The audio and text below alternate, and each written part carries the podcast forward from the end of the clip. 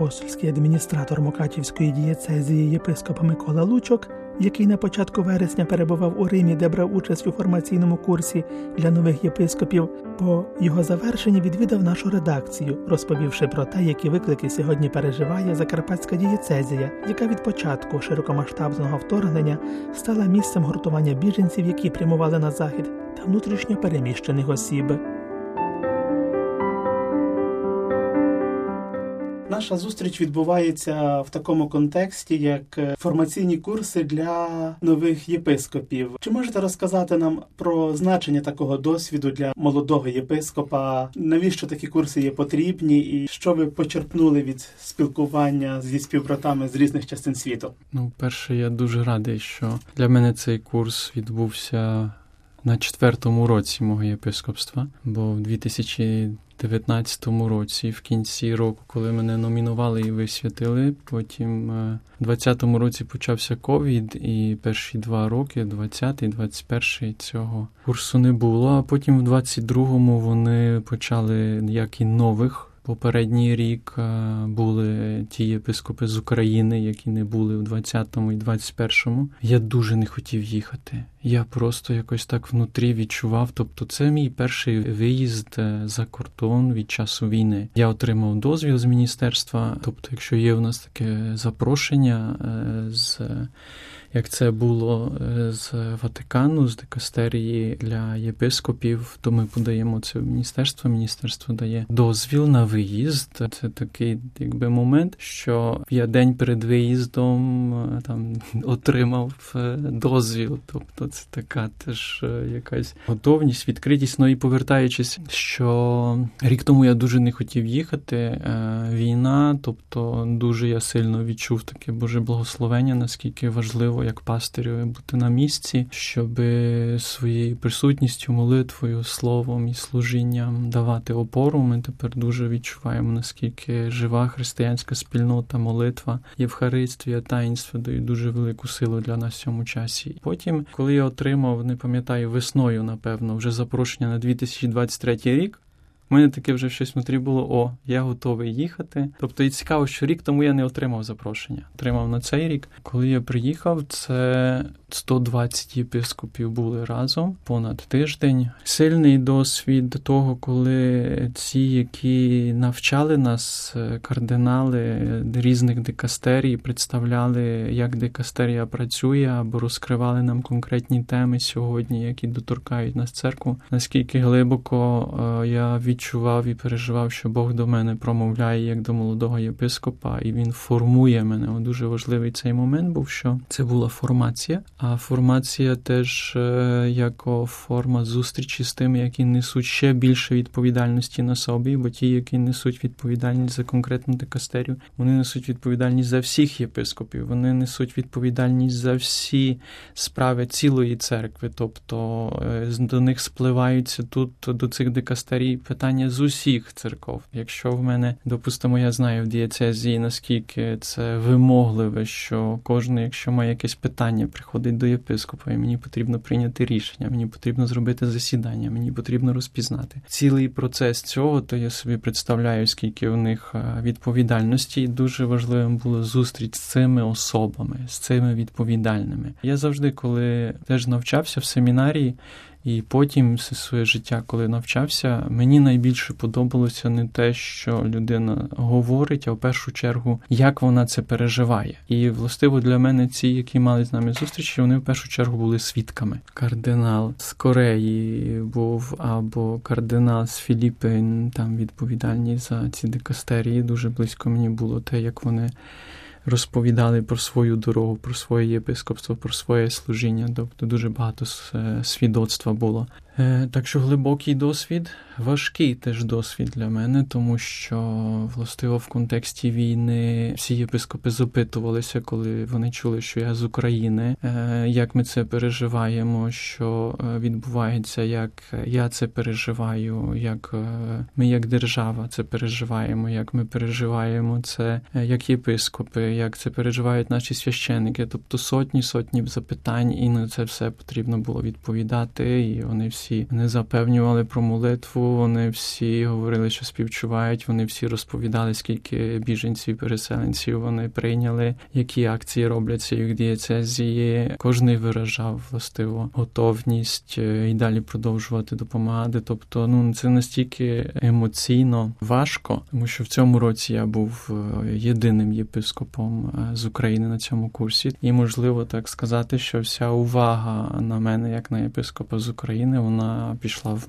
моєму напрямку. Так що це дуже виснажливий час був, дуже інтенсивний, благословенний. Я, можна так сказати, відчуваю, що виріс, але вже прагну назад до дієцезії, прагну до України, тому що моє місце там. Ви згадували спочатку, що якщо минулого року відчували необхідність залишатися як пастир серед вірних, щоб їх підтримувати священиків. Правильним є і другий аспект – бути тим, хто свідчить правду про те, що відбувається, і ділиться своїми переживаннями, допомагаючи іншим зрозуміти це. Так, і ми це розуміємо, і це один з таких підходів в нашій державі, що вони при таких нагодах єпископів, священиків дають їм цей дозвіл, щоб ми йшли, щоб ми розповідали, щоб були свідками, щоб до нас можна було доторкнутися, щоб нас можна було побачити, нас можна було почути. І таким чином це і можливість і подякувати, і можливість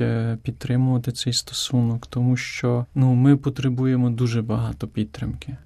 І ми будемо потребувати дуже багато підтримки. І ми кожен в державі, як відповідальні громадяни, маємо робити все, що в наших силах. Я як і громадянин, так і як християнин, і тим більше як єпископ, я відчуваю цю відповідальність. І з такою відповідальністю сюди приїхав, щоб ці мости зміцнити і щоб цю підтримку, яку ми тепер потребуємо і будемо потребувати багато років. Тому що, дай Боже, щоб ця війна закінчилася якнайшвидше. Якщо вона закінчиться, нам потрібно буде дуже багато часу, щоб зцілюватися, відновлюватися і вибудовувати нові основи або на нових основах і лікуватися від всіх зранень душевних, тілесних і фізичних. Тобто це без допомоги зовнішньої людей доброї волі нам буде дуже важко. І ми це розуміємо і не соромимось просити.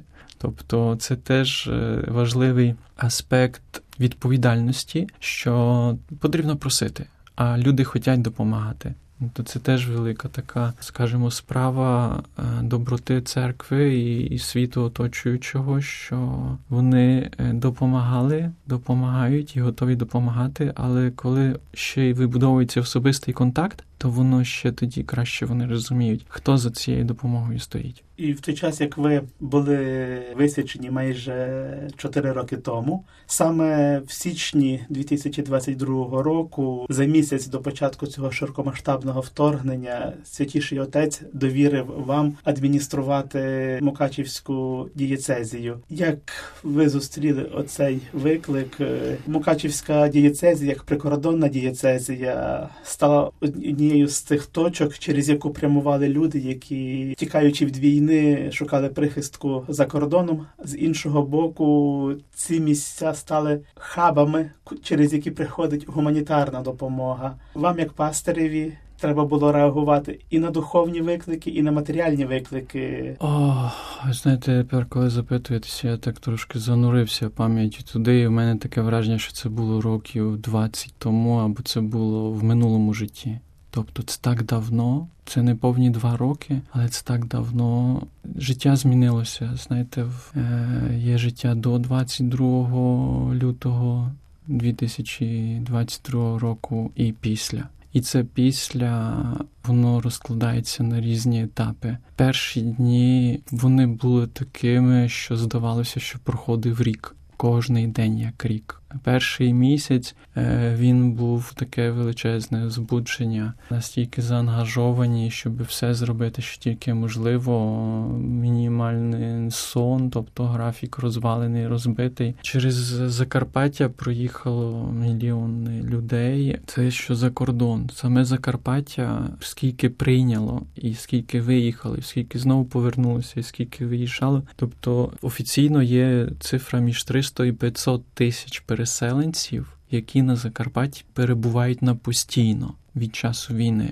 кінці літа попереднього року, там кінець весни, літо, 500 тисяч переселенців на Закарпаття, в якому є 1 мільйон населення. Тобто кожен третій. Всі наші осередки, вони були заповнені, всі священники були заангажовані, всі наші реколекційні будинки, садики, школи, вони були заповнені, це тільки на церковному рівні. І кожна друга сім'я, по ідеї, теж мала когось, кого вони приймали. Тобто це просто такий величезний досвід, і в першому періоді на так багатьох рівнях потрібно було функціонувати, що я би міг книжки писати про цей досвід. Потім прийшов досвід другої такої частини, коли там десь більше через місяць я усвідомив, що це не короткотривала війна, що потрібно перестати бігти в спринт, що потрібно заспокоїтися і потрібно думати в напрямку ультрамаратону. Тобто, що я так згорю і нічого з цього, якби доброго не буде. Потрібно було відбудовувати знову певний режим, молитву солідну.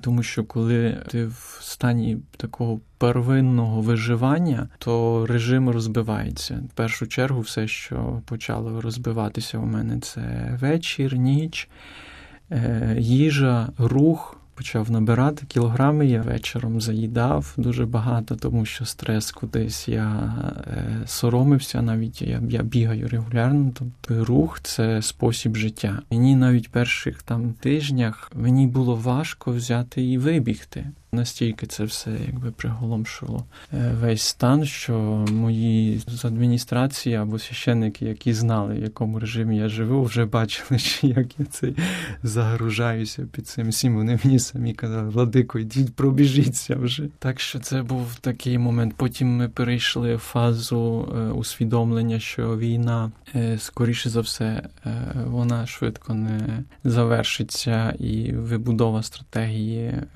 більш довготривалої. А потім, коли в 22-му літом, то в кінці люди почали повертатися теж, фронт, він вибудувався, то ми перейшли на третю фазу, що наскільки можливо, тобто ми провадимо достатньо таке, якщо це можна назвати нормальним життям, там, де це можливо. Тобто деколись, навіть коли люди приїжджають до нас, там чи в Мукачево, чи в Львів, чи в Київ, вони говорять: «Ну, але ви тут живете нормальним життям». А ми відповідаємо: «Так, звісно, а як інакше?» Тобто поки це можливо, ми живемо нормальним життям, але в цій нормальності кожен із нас є в війні. Тобто коли люди приїжджають ззовні, вони не розуміють, що навіть якщо ззовні виглядає, що ми живемо в такому нормальному режимі, що встали, пішли на роботу, відпочили, пішли на день народження чи ще щось, тобто якби ми цього не робили, ми взагалі вже з глузду з'їхали. І це таке мудре розуміння того, що нам потрібно було навчитися жити з війною, нести відповідальність. В той час, як фронт на Сході і безпосередньо торкається цих дієцезій Харківсько-Запорізької, Одеської, то все-таки гинуть на фронті люди з усіх частин країни. І також із Закарпаття. Як церква старається супроводжувати ті родини, допомагати розділяти цей біль?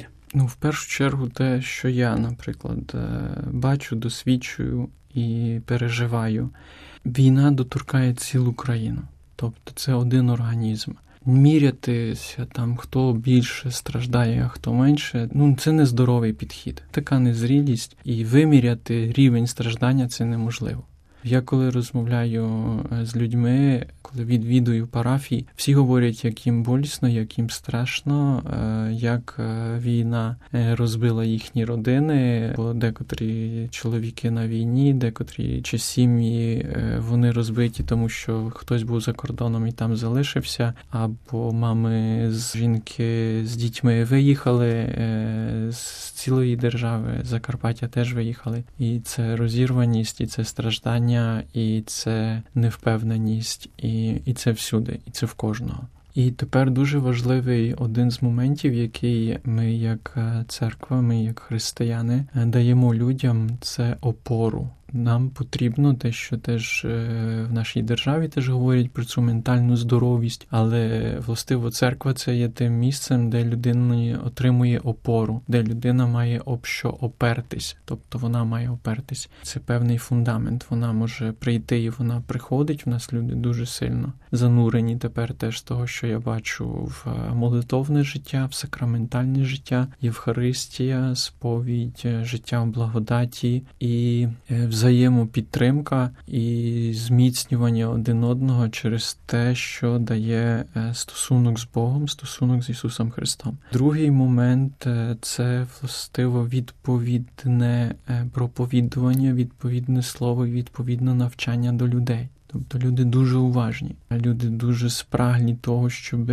їм товаришувати, щоб їм показувати напрямок, як справлятися з біллю, як справлятися з гнівом, як справлятися з ненавистю, як нести хрест, як справлятися зі смертю, як справлятися з ворогом. Тобто це величезний аспект внутрішнього переживання, що якщо люди не отримують відповідну відповідь, вони погружаються, вони провалюються, тобто тому що наша психіка – це пов'язано з мисленням. Та мислення – це пов'язано з принципами, воно пов'язано з навчанням. І величезним ділом, яке ми тепер можемо робити і маємо робити, це навчання. Я на це поставив теж акцент. Тобто, можливо, ви зустрічалися з таким проєктом Мукачівської дієцезії, як Веритас. Там проповіді, там навчання, воно свідомо накероване на зміцнення, усвідомлювання і розуміння того, що відбувається, як до цього підходити з духовної точки зору, з навчання Ісуса Христа.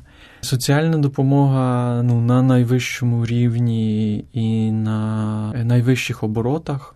Тобто карітаси, вони просто максимально занурені по цілій Україні і по цілій дієцезії. Я в певному сенсі навіть туди і не дуже вхожу. Я підтримую, ми маємо зустрічі, вони мені звітуються, ми приймаємо якесь рішення, а потім всі відповідальні карітаси, всі волонтери, вони просто на макс на 100% розвиваються.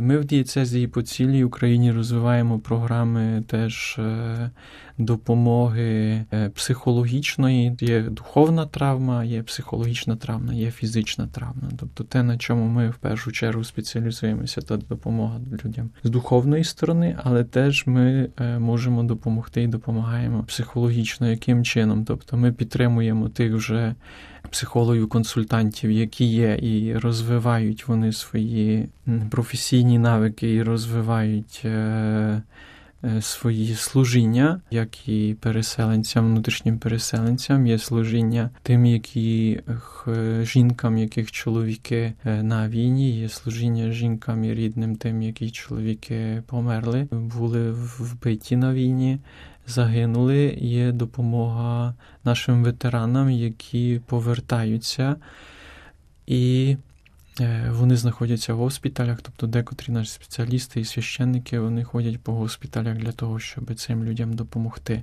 Але знову ж, це настільки величезна сфера, що те, що ми робимо, це такі маленькі якісь оазіси, островки. А з другої сторони теж бачимо те, що багато людей, які тепер страждають, вони ще не готові приходити по допомогу. Є, наприклад, у нас оголошення по церквах, що там така-то і така то організація «Дерево життя», вони проводять зустрічі. Це наша партнерська організація, яка накерована на Закарпатті особливим чином на цю допомогу.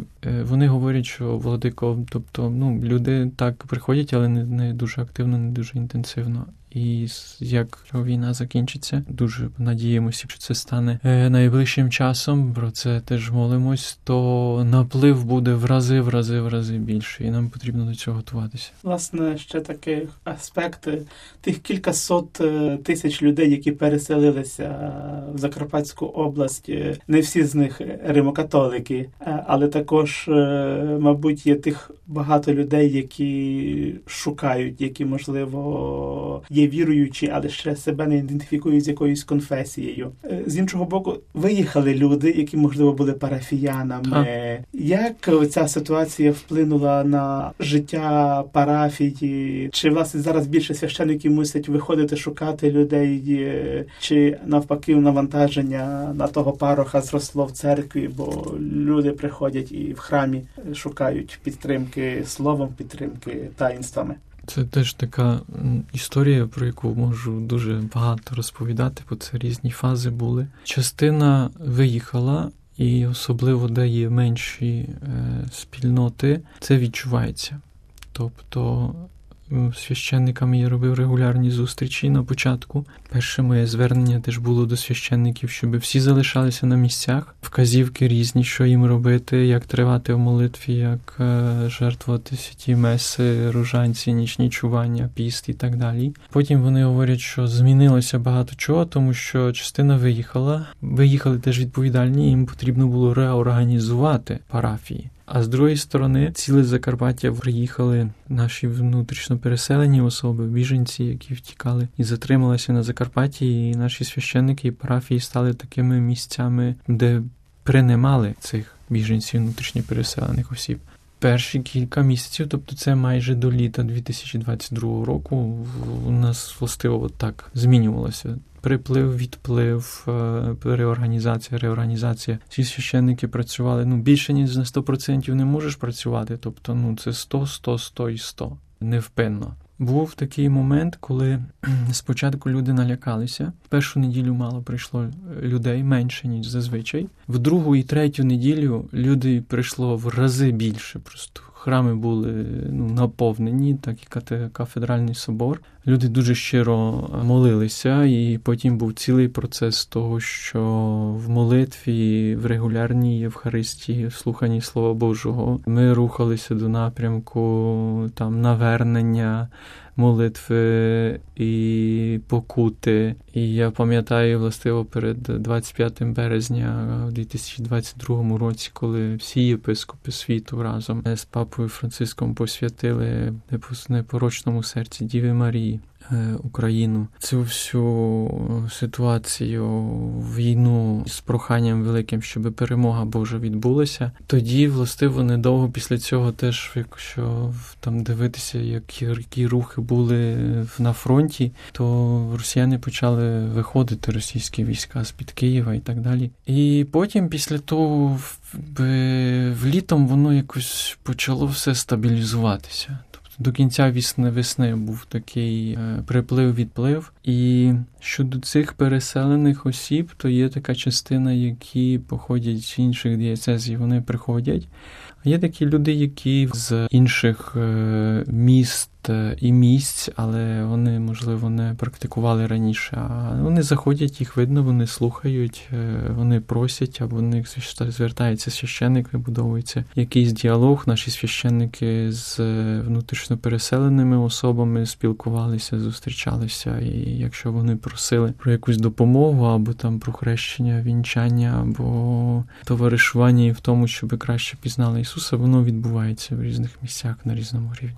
Чи має дієцезія семінаристів? Так, маємо 3 семінаристів. Одного висвятили тепер. Наша дієцезія, вона складається з 40 осіб духовного стану, з чого 400 діякона, 34 священника і 2 єпископа. Тобто більш-менш так, і тепер 3 семінариста.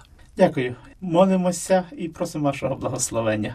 Дякую. І за заступництвом Пресвятої Богородиці, всіх наших святих, Архангела Михаїла, покровителя нашої держави, нехай Отець наш Небесний зміцнить своїм благословінням міцю Христа Воскреслого і переможця всякого зла, і всіма дарами Духа Святого. Господь з вами. І з Духом Твоїм. Нехай благословить вас Бог Всемогутній, Отець і Син, і Святий Дух. Амінь. Дякую.